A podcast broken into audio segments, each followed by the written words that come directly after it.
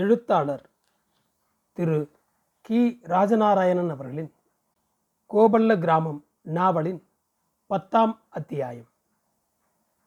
அந்த காட்டில் அவர்களுக்கு தின்பதற்கு பனம்பழங்கள் கோவைப்பழங்கள் கள்ளிப்பழங்கள் நெய்த்தக்காளி முதலியன கிடைத்தன.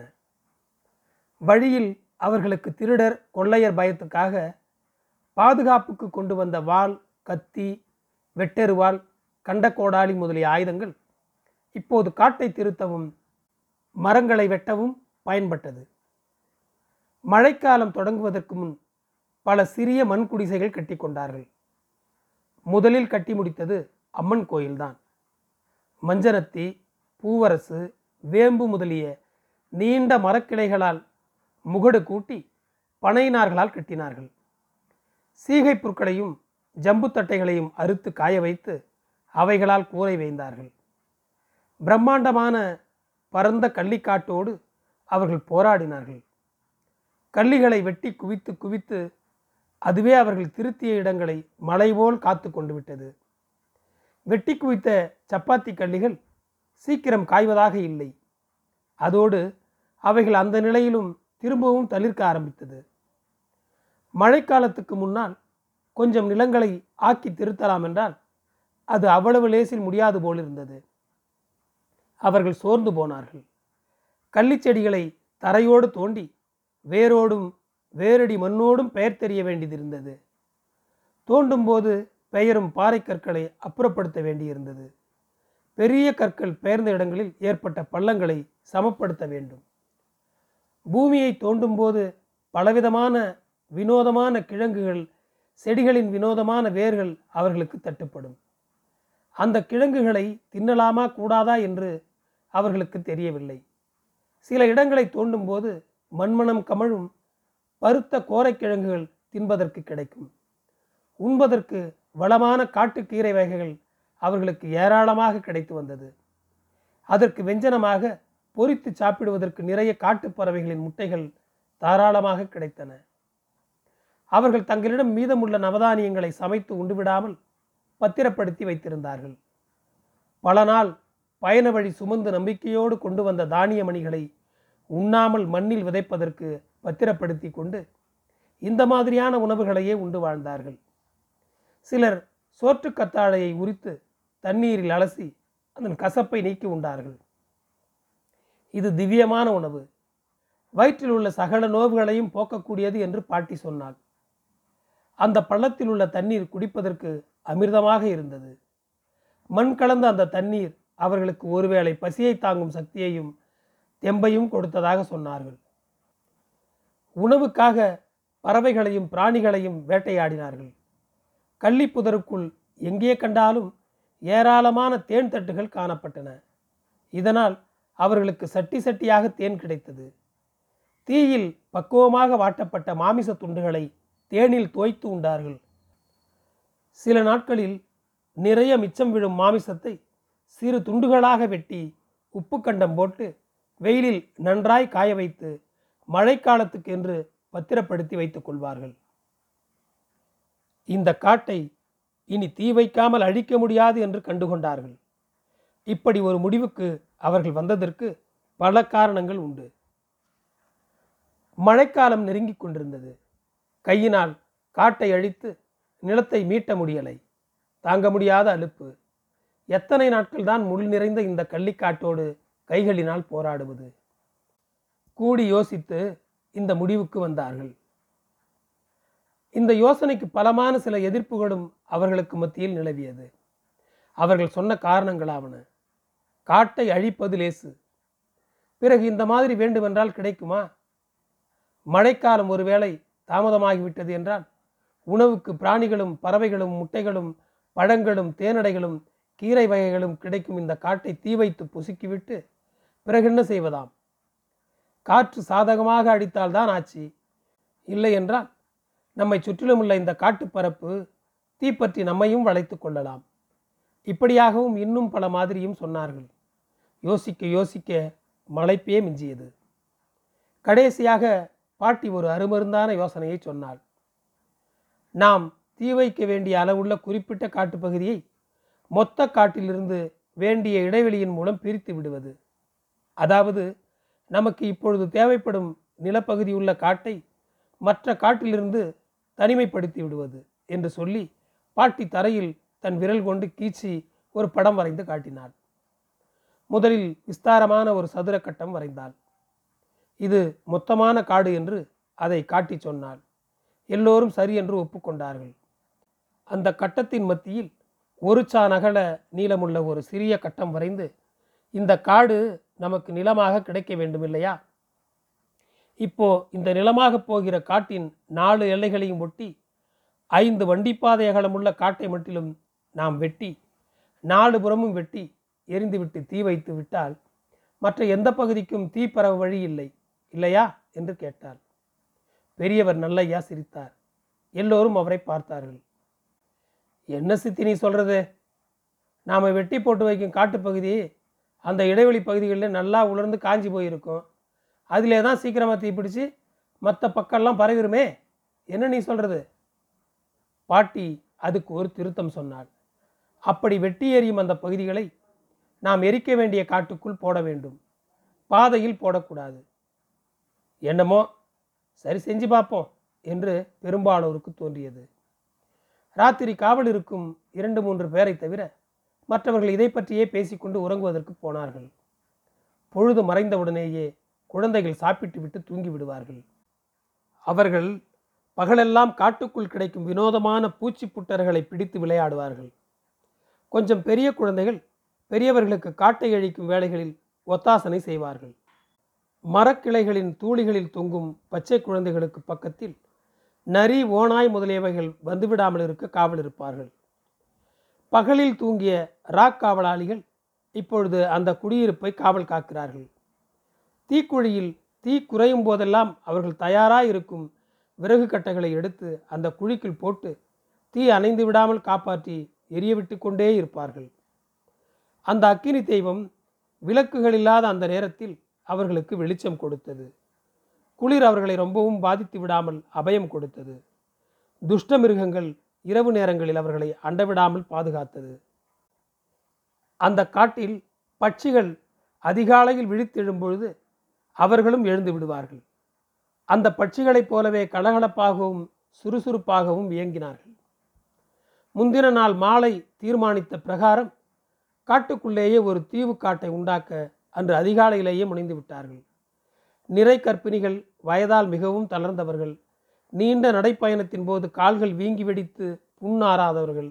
நோயாளிகள் தூரமான பெண்கள் இவர்களை தவிர மற்ற ஆண் பெண் அனைவருமே இந்த காட்டை அழித்து நிலம் உண்டாக்கும் வேளையில் மும்முரமாக ஈடுபட்டார்கள். சீறிக்கொண்டு வரும் அடைகாக்கும் பாம்புகள் சேடா நட்டுவக்காளி தேல் பூரான் முதலிய விஷஜந்துக்களை சந்தித்தார்கள். அடையாளம் தெரியாத முன்பின் பார்த்திராத சில வண்டுகள் வந்து தாக்கி கடித்தன. இதனால் மேலெல்லாம் சிலருக்கு பொறி பொறியான பொக்கலங்கள் ஏற்பட்டு நீராய் வடிந்தது. ஏராளமான உடும்புகள் அகப்பட்டன. உடும்பை பிடிக்கிறது ரொம்பவும் லேசு. ஆட்களை கண்டவுடன் அது வலைக்குள் பூராவும் நுழைந்து மறைந்து கொண்டு முகத்தின் நுனியை மட்டும் லேசாக தெரியும்படி வைத்து கொண்டிருக்கும். ஒரு குச்சையை எடுத்து அந்த வலைக்குள் விட்டால் போதும். அந்த குச்சியை பலமாக கடித்து கொள்ளும். விடாது. அப்படியே இழுக்க வேண்டியதுதான். குச்சியை கடித்து கொண்டே வந்துவிடும். அதுக்கு நினைப்பு எதிரி வந்து அதனிடம் வகையாக மாட்டிக்கொண்டதாக சேடாவை கொள்ளும்போது கோளாறாக அதன் தலையை மட்டும் நைத்து அப்படியே ஒரு அடையாளமான இடத்தில் புதைத்து விடுவார்கள். கொஞ்ச நாள் கழித்து தோண்டி எடுத்தால் அதன் சதை பகுதியெல்லாம் மண் தின்றது போக அதன் உடம்பில் உள்ள அழகான கருப்பும் மஞ்சளும் கலந்த சிறிய வளையங்கள் கிடைக்கும். அதை குழந்தைகளின் அரைஞான் கயிற்றில் கோர்த்து போடுவார்கள். பார்க்க ரொம்ப நன்றாயிருக்கும் ஒரு ஆபரணம் போல. கொழுத்த சாரைப்பாம்பின் தோலை உரித்து அதன் கொழுப்பை எடுத்து காய்ச்சி பாம்புனை தயாரித்து வைத்துக் கொள்வார்கள் மருந்துக்கு. முள்ளெலிகளை பிடித்து அதன் சதைகளை எடுத்து வாட்டி உப்பிட்டு குழந்தைகளுக்கு கொடுத்துவிட்டு அதன் முட்கள் நிறைந்த தோலை நிழலில் காய வைத்து பத்திரப்படுத்தி வைத்துக் கொள்வார்கள். அது குழந்தைகளின் குன் இருமலுக்கு மருந்தாக கொடுக்க உதவும். முள்ளெலிகளை பிடிப்பதும் ரொம்ப சுலபம். அவைகள் மெதுவாகவே ஓடும். அவைகளின் மேல் கொஞ்சம் மண்ணை அள்ளி வீசினாலும் போதும். அதன் மேலே விழ வேண்டும் என்று கூட இல்லை. உடனே பந்து போல் சுருண்டு கொள்ளும். அப்படியே எடுத்துக்கொண்டு வந்து விட வேண்டியதுதான். முயல்களை அறுக்கும்போது அதன் இரத்தத்தை பெண்கள் பழைய துணிகளில் படிய வைத்துக் கொள்வார்கள். அதை தலையில் தேய்த்து குளித்தால் கூந்தல் அடர்த்தியாகவும் நீளமாகவும் வளரும் என்று. காட்டாமனுக்கு விதைகளையும் வேப்பம் விதைகளையும் பொறுக்கி சேகரித்து பாறைகளில் போட்டு கற்களால் இடித்து பொடியாக்கி சட்டியில் போட்டு தண்ணீர் விட்டு கொதிக்க வைப்பார்கள். நீண்ட நேரம் கொதித்தவுடன் மேலே எண்ணெய் மிதக்கும். அதை பறவைகளின் நீண்ட இறகுகளால் மேலாகவே தள்ளி ஒரு ஏனத்தில் சொட்ட விடுவார்கள். இதில் எண்ணெயும் தண்ணீரும் கலந்தேதான் முதலில் வரும். இப்படியே அந்த ஏனம் நிறைந்தவுடன் அதை தனித்தனியாக மறுபடியும் நன்றாக காய்ச்சுவார்கள். அதில் உள்ள தண்ணீர் எல்லாம் கொதித்து ஆவியாகி போய்விடும். எண்ணெய் மட்டுமே மிஞ்சும். அதை துணியில் வடிகட்டி ஈரமில்லாத பாத்திரங்களில் எடுத்து வைத்துக் கொள்வார்கள். இப்படியாக அவர்களுக்கு வேப்பெண்ணையும் ஆமணக்கெண்ணையும் கிடைத்தது. இந்த நீண்ட வேடுவ வாழ்க்கையில் அனைவருமே சந்தோஷம் கொண்டு திருப்தி அடைந்தார்கள் என்று சொல்ல முடியாது. ஒரு சிலர் தாங்கள் பிறந்த மண்ணை நினைத்து நினைத்து இயங்க ஆரம்பித்தார்கள். வரிசையாக நீண்ட நாட்கள் நடந்து கொண்டே வந்தபோது இது தெரியவில்லை. இனி இங்கேதான் நமக்கு என்று ஏற்பட்டவுடன் நாட்கள் ஆக ஆக அந்த எண்ணம் சிலரை பேயாய் பிடித்து ஆற்றியது. அப்படி ஏக்கம் கொண்டு வாடியவர்களில் முக்கியமானதாக போத்தண்ணாவை சொல்லலாம். திடீரென்று அவர் குழந்தை போல் அழுவார். பகல் பொழுதில் அவருக்கென்று ஒரு நட்சத்திரம் தெரியும் போல் இருக்கிறது. அதையே அவர் அண்ணாந்து பார்த்து கொண்டிருப்பார். ராத்திரி ஆகிவிட்டால் நட்சத்திரம் தரைக்கு வந்து விடும் போல் இருக்கிறது. தலையை தொங்க போட்டு கொண்டு கீழேயே பார்த்து கொண்டிருப்பார். போத்தண்ணா தூங்கலையா? என்று பாட்டி விழிப்பு ஏற்படும் போது தலையை தூக்கி கேட்பாள். தூக்கமா? தூங்க தூங்க என்று முடிப்பார். பிறகு ஒரு நீண்ட பெருமூச்சு விடுவார். அப்புறம் அவரை யாராலும் பேச வைக்க முடியாது. அவர்கள் கிழமேலாய் தண்ணீர் ஓடி அரித்த ஒரு ஓடையை தீவுக்காட்டின் வடக்கு எல்லையாக நிர்ணயித்து கொண்டு முதலில் ஒரு பாதையை அகலமாக்கி கொண்டே போனார்கள். அப்படி செய்வது தோதாகவும் வசதியாகவும் இருந்தது. அன்றைய வேலை சுழுவாகவும் உற்சாகம் தருவதாகவும் அமைந்தது. வெட்டிய செடி செத்தைகளையும் வளர்ந்த புல் பூண்டுகளையும் அவர்கள் எரிக்க வேண்டும் என்று நினைத்த தீவுக்காட்டுக்குள்ளேயே போட்டும் வீசி எறிந்து கொண்டும் போனார்கள். அந்தியில் அவர்கள் இருப்பிடம் திரும்பும் வேளையில் குழந்தைகளின் பலத்த கூக்குரல் கேட்டு என்னமோ ஏதோ என்று வேகமாக ஓடி வந்தார்கள். அங்கே வந்து பார்த்தால் அவர்களுக்கு ஒரு அதிசயம் காத்து கொண்டிருந்தது. அவர்கள் தண்ணீர் எடுக்கும் பள்ளத்தின் மறுபகுதியின் சகதிக்குள் ஒரு பசுமாடு ஆழத்தில் புகுந்து வெளியே வர முடியாமல் திணறிக் கொண்டிருந்தது. அதன் அறையை பார்த்ததுமே அது நிறைசினை என்று தெரிந்தது. அந்த காட்சி அவர்களுக்கு அன்றைய உழைப்பின் அழுப்பெல்லாம் ஓட்டுவதாக இருந்தது. இளவட்டங்கள் பலர் பசுமாட்டை கரையற்ற சகதிக்குள் இறங்கினார்கள். மாட்டின் நான்கு கால்கள் பூராவும் தெரியாதபடி அடிவயிருக்கு மேலேயே அது சகதிக்குள் புகுந்து திணறிக் கொண்டிருந்தது.